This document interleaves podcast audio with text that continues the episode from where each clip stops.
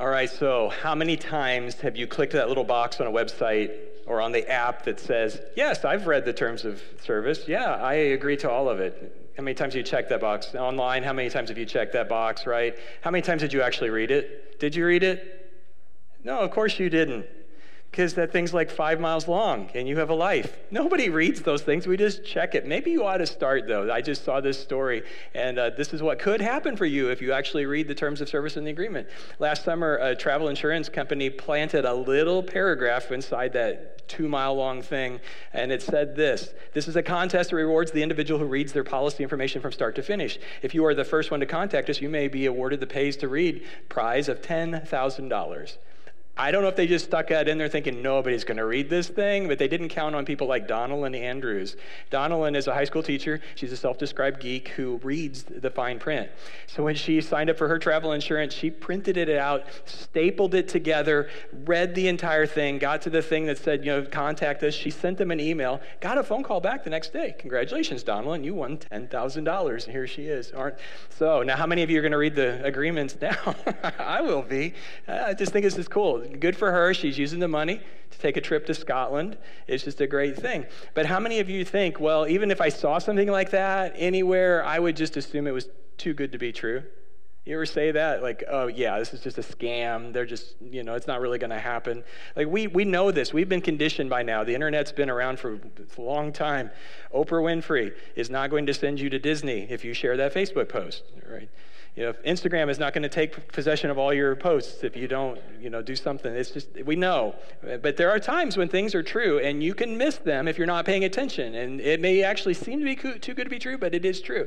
Have you seen the show on Netflix, Inside Bill's Brain? Probably nobody has, but uh, it's actually a cool show. It's about Bill Gates, and uh, I, you know this about Bill and Melinda Gates. They're like the third richest people in the world and uh, would be the richest if they hadn't already given away $36 billion of their wealth and continuing to do that. One of the things that Bill talked about that he's actually surprised about, uh, because he's, I'll just make sure you understand this, they're very generous people and they're really trying to make a difference in the world. I went to some researchers and said, What's one of the big diseases that continues to plague the world that doesn't have to? The answer came back polio. So he said, How much would it take to eradicate polio from the world? And the answer was $200 million. And he wrote a check for $400 million. Just, just get rid of this. So everybody knows they're generous. There is a foundation explicitly set up to give away money. And yet, he's surprised at how many times people don't want his money. He has sent grant proposals to various prestigious universities, one of which is about a project to increase sanitation in developing third world countries emerging countries. And he says he can't believe how many colleges and universities have simply not even acknowledged the letter. I don't know, maybe they're just looking at it saying, it just sounds too good to be true. Sure, Bill Gates is giving away millions of dollars to some project. No, it's, but the thing is, sometimes things that seem too good to be true actually are true. Case in point, what we're looking at in this series and what we're going to be looking at today God's gracious and free gift of salvation is not too good to be true. It feels like it, but the fact that God is willing to wipe away everything you've ever done that was wrong, everything you ever will do to give you an eternity in heaven in a real place in a real body, that's real. Uh, let's go ahead and just read the fine print. Got a Bible? Find Galatians. We're going to go back where we started two weeks ago in this series, How to Ruin Your Faith in Six Easy Steps. Uh, we learned the gospel message is so simple. Paul stated it so simply uh, in this in Galatians 1 4. Jesus gave his life for our sins, just as God our Father planned, in order to rescue us from this evil world in which we live. All glory to God forever and ever. Amen. And that's the gospel. It's so simple. It's what we talked about first week. If you want to ruin your faith, which we don't want to do, this is the contrarian's guide. Uh, we actually want to say, how do we nurture and maintain our faith with God? Well, you, you don't walk away from that gospel, that free gift. And if your brain is telling you, it just seems too good to be true that God would just let all of that go, that Jesus really died for my sins, I know it seems too good to be true, but it is the truth. It is the most foundational thing that you will ever find. God has given you this. It's, it was true 2,000 years ago when Paul wrote these words. It's true 2,000 years later today. And we actually, we have the transcript of the very first sermon that Paul preached to this, the Galatian region. So you want to stay in Galatians, just go back over to Acts And it's Acts is a history of the early church. And we find actually Paul's first sermon. Luke, who wrote Acts, transcribed some of it for us. And so they were um, they were in Antioch. It's a different Antioch than uh, there's. Oh, we'll just call this Pisidian Antioch. It's in the region of Galatia. This is not the one that was in Syria. So we talked about that I think last week when we were talking about don't be a hypocrite. Uh, so this one we can go over to Acts 13, and we just have the words that Paul very first preached to the Galatian region. He said in Acts 13, 38 and 39, brothers, listen. We're here to proclaim that through this man, Jesus, there's forgiveness for your sins. Everyone who believes in him is made right in God's sight, something the law of Moses could never do for you. And then watch how the people in that town in Antioch responded down in verse 42. As Paul and Barnabas left the synagogue that day, the people begged them to speak about these things again next week.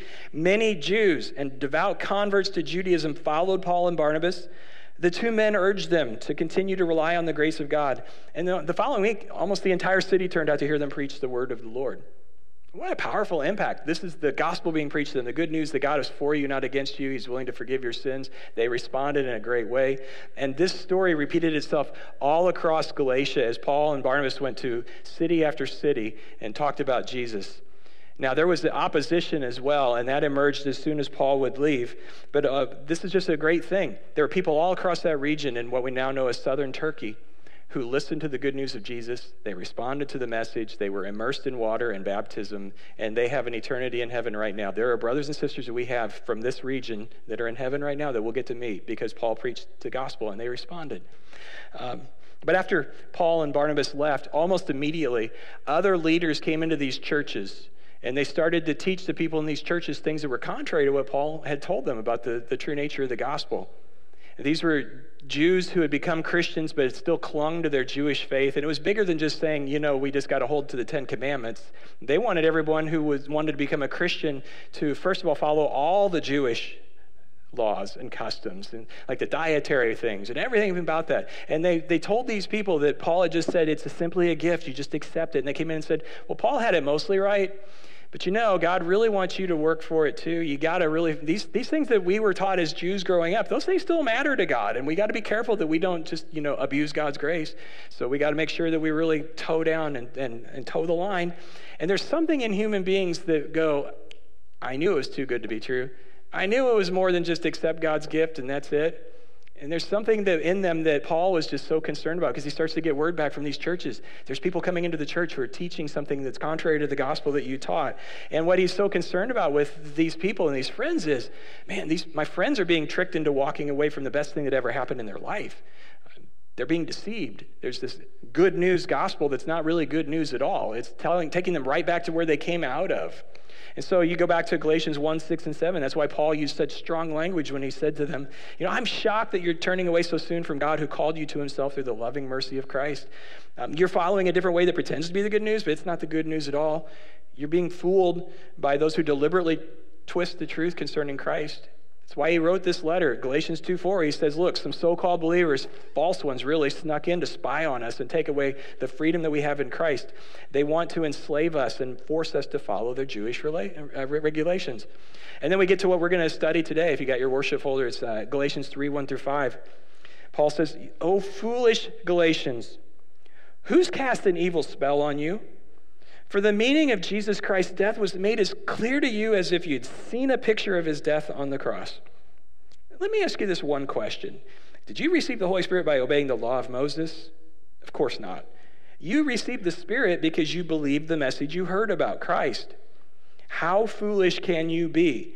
After starting your Christian lives in the Spirit, why are you now trying to become perfect by your own human effort?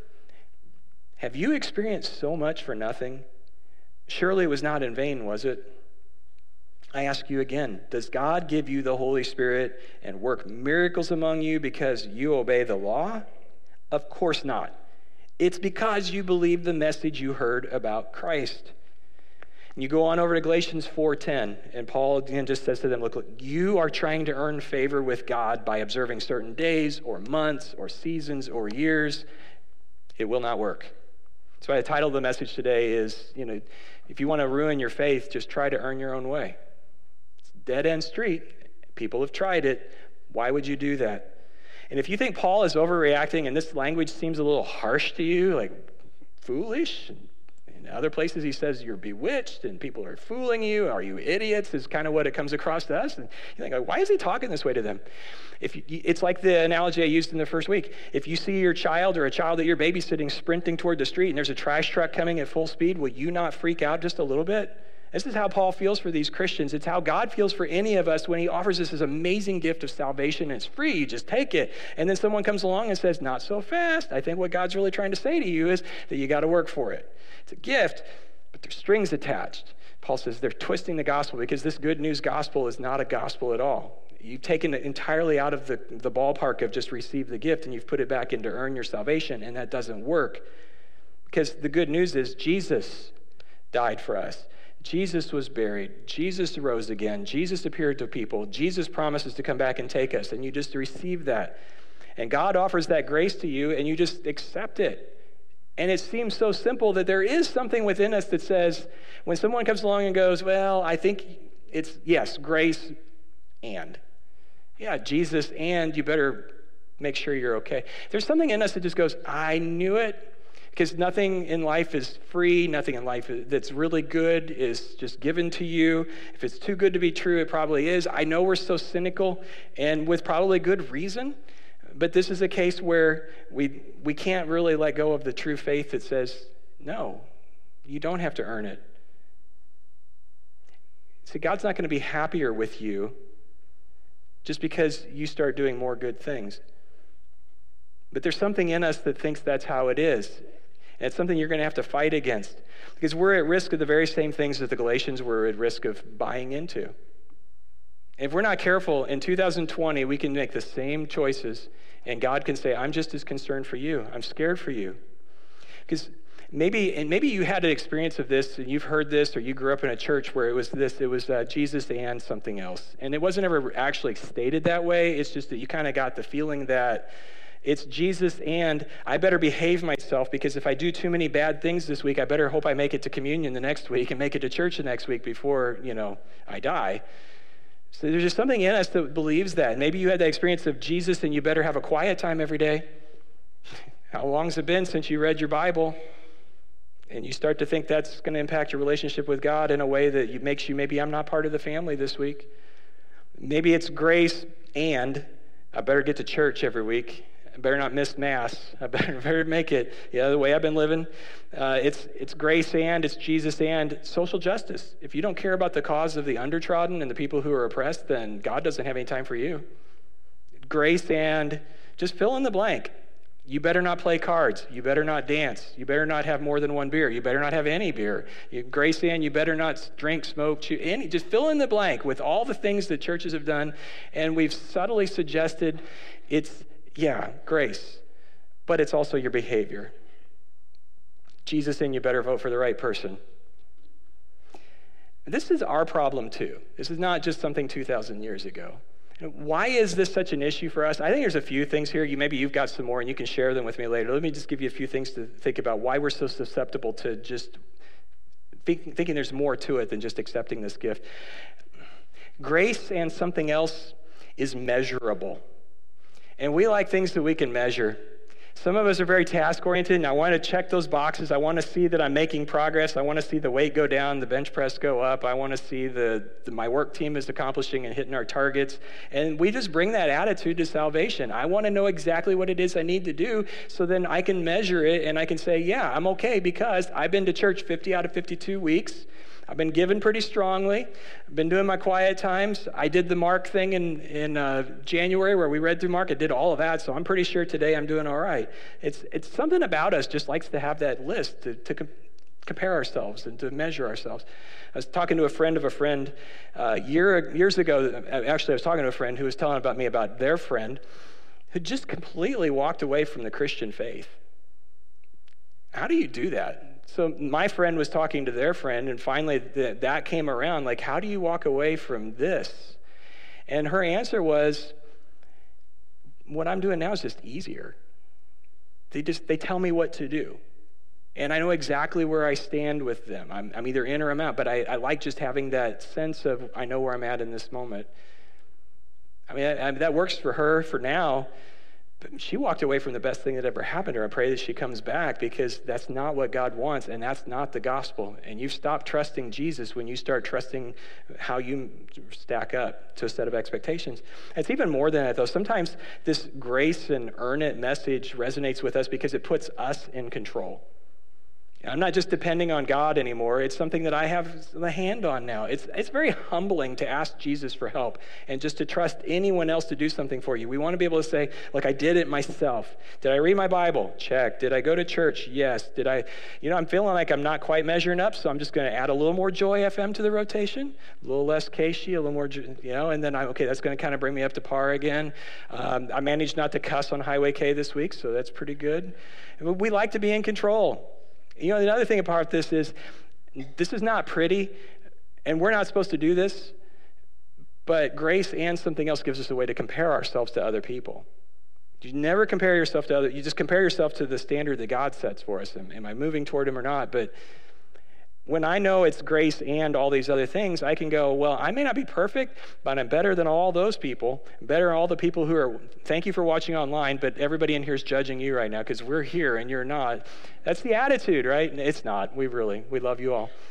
But that's the thing we do. We compare ourselves to each other and we kind of say, or, or, we make ourselves feel horrible because we see somebody else and we don't know everything about their life and their faith, but we just do this all the time. And uh, it's like we judge each other. I, it reminds me of something Jim Gaffigan, the comedian, was talking about. Like, you ever see somebody coming out of McDonald's and he says, Oh, I didn't know I was better than you? Except everybody eats at McDonald's, but it's kind of like the, this meme here I saw, you know, um, sorry, I'm better than you, and by sorry, I mean haha. It's, we just like to compare ourselves to other people, and when it's grace and, you get your ranking. But this doesn't end well when you do this because you've walked away from the gospel it's what Paul talked about in Galatians chapter 3, verse 10. He says, Those who depend on the law to make them right with God are still under his curse. For the scriptures say, Cursed is everyone who does not observe and obey all the commands that are written in God's book of the law. So it's clear that no one can be made right with God by trying to keep the law. For the scriptures say it is through faith that a righteous person has life. And Paul was very clear when he wrote to the Roman Christians as well. Romans 3:20 said no one can ever be made right with God by doing what the law commands. The law is simply there to show you how simple how sinful you are. The checklists don't work. But salvation by the grace of Jesus, it does. And in this way, the Christian faith, I'm not knocking other religions, but I'm going to tell you this you're not going to find this message in any other religion in the world. And this is an overly simplistic view of some of the religions of the world, and I hope that I'm presenting them fairly. But in my understanding, if you want to talk about salvation in Islam, your good deeds better outweigh your bad deeds. If you want to talk about what salvation, quote unquote, looks like in Buddhism, uh, you have to live in a proper and a right manner in order to attain nirvana. You talk about Hinduism, and you have to be cleansed through works and through knowledge and devotion. But the problem, even with Hinduism, is nobody ever really knows exactly where that finish line is and when they've reached that mark. Confucianism, salvation, basically you cease to exist. But what you're looking for here is appropriate behavior, fulfilling your obligations to others, and that's what salvation looks like. In Mormonism, it's extra grace works. It's only in the Christian faith that you find God has done everything for you through Jesus Christ. He's done all the work and he simply wants you to accept it and live in it. I like what Paul said here in Galatians 3, verse 13 and 14. Christ has rescued us from the curse pronounced by the law.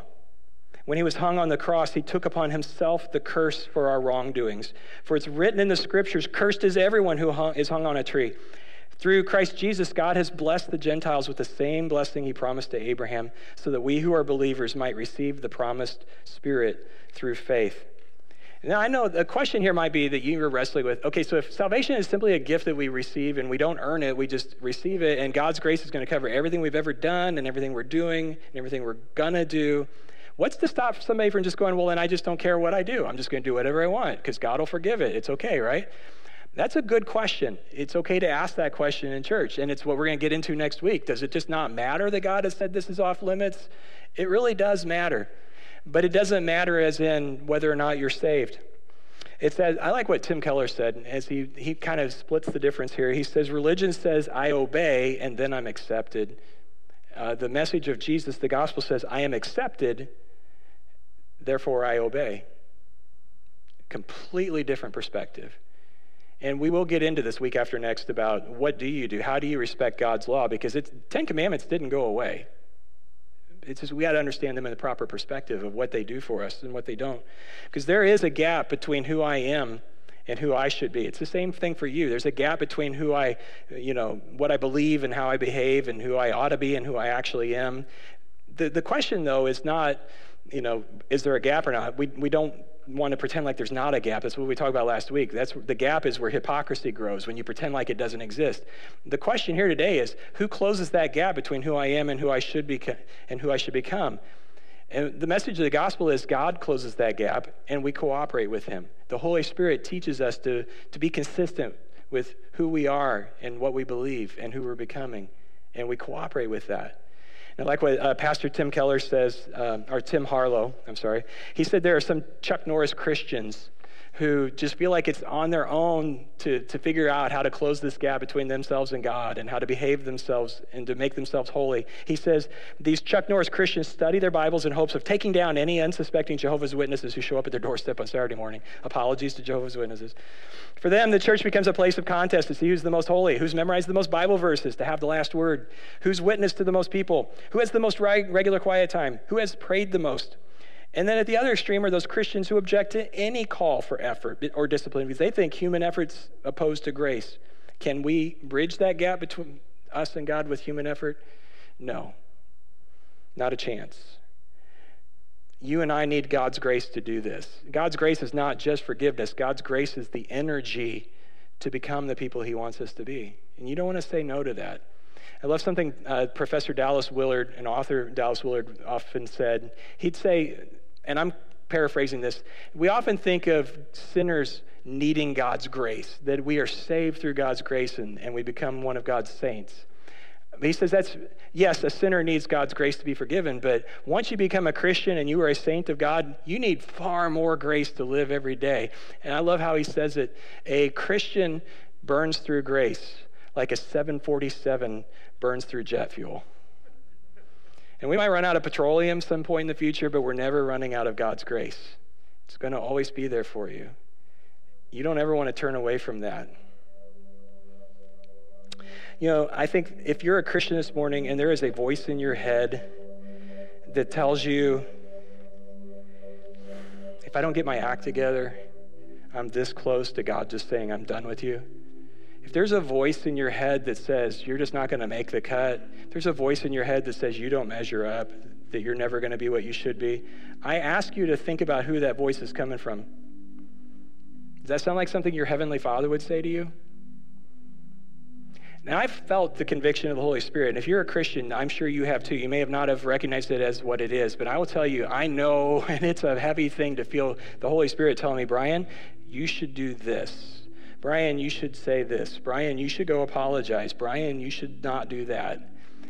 Conviction, but it's never condemnation. Pastor Kevin Miller says there's like an early warning light that should go off in the dashboard of your mind anytime, uh, and it should make you pause and act. ask yourself, Am I moving away from the simple gospel? And, and I'll tell you what it is in a second. But you need to listen for this because it's possible that you've already seen this warning light go off and just didn't recognize what it was, that this is you stepping away from the grace of God. The warning light is this when you think to yourself, I'm not a very good Christian.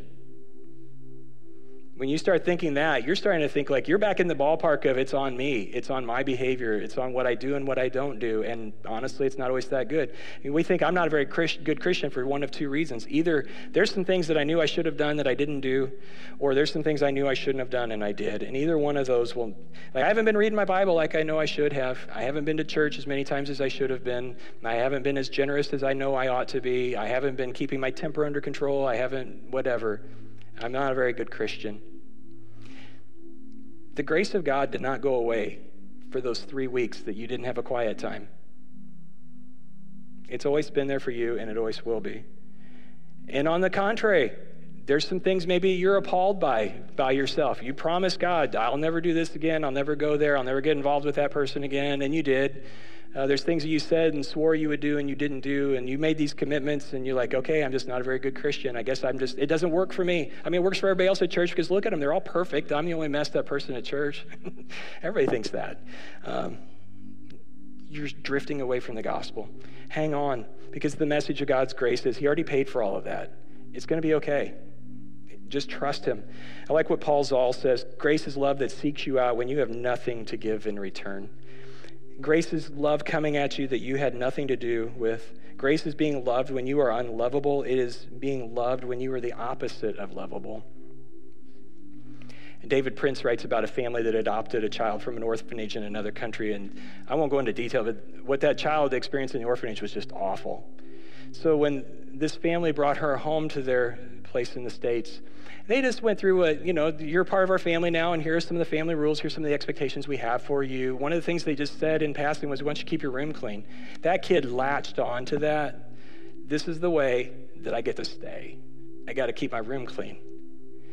So she would come up every morning before her parents got up and she would clean her room, make her bed. You can kind of see what kind of a mess the orphanage must have been. That this is the thing she thinks Every day she'd, she'd be sitting on her bed, fully dressed, everything's all put away. And uh, her parents, her new parents, her adopted parents would walk in and she'd say, My room is clean. Can I stay? Do you still love me? Over time, she came to realize that her place in that family had absolutely nothing to do with keeping her room clean or anything else. She came to realize my parents, my new parents, love me no matter what. In fact, she even got to the point where she realized when my parents disciplined me, that's actually evidence that I belong here. It has nothing to do with what I do or don't do. It was their choice to bring me into their family, and that's never going to go away. Listen to what Paul wrote to the Galatians in chapter 3, verse 26. You are all children of God through faith in Christ Jesus, and all who have been united with Christ in baptism have put on Christ like putting on new clothes. It's all God wants from you. He wants you to trust Him. He wants you to accept His Son, Jesus Christ, accept what He did for you, just live in that. Sure, do we want to behave ourselves? Absolutely. God is my Father. I don't want to embarrass Him. I don't want Him to be ashamed of what I do, and you don't either. But it's a whole different perspective than I better be good today or tomorrow I might be out on my own.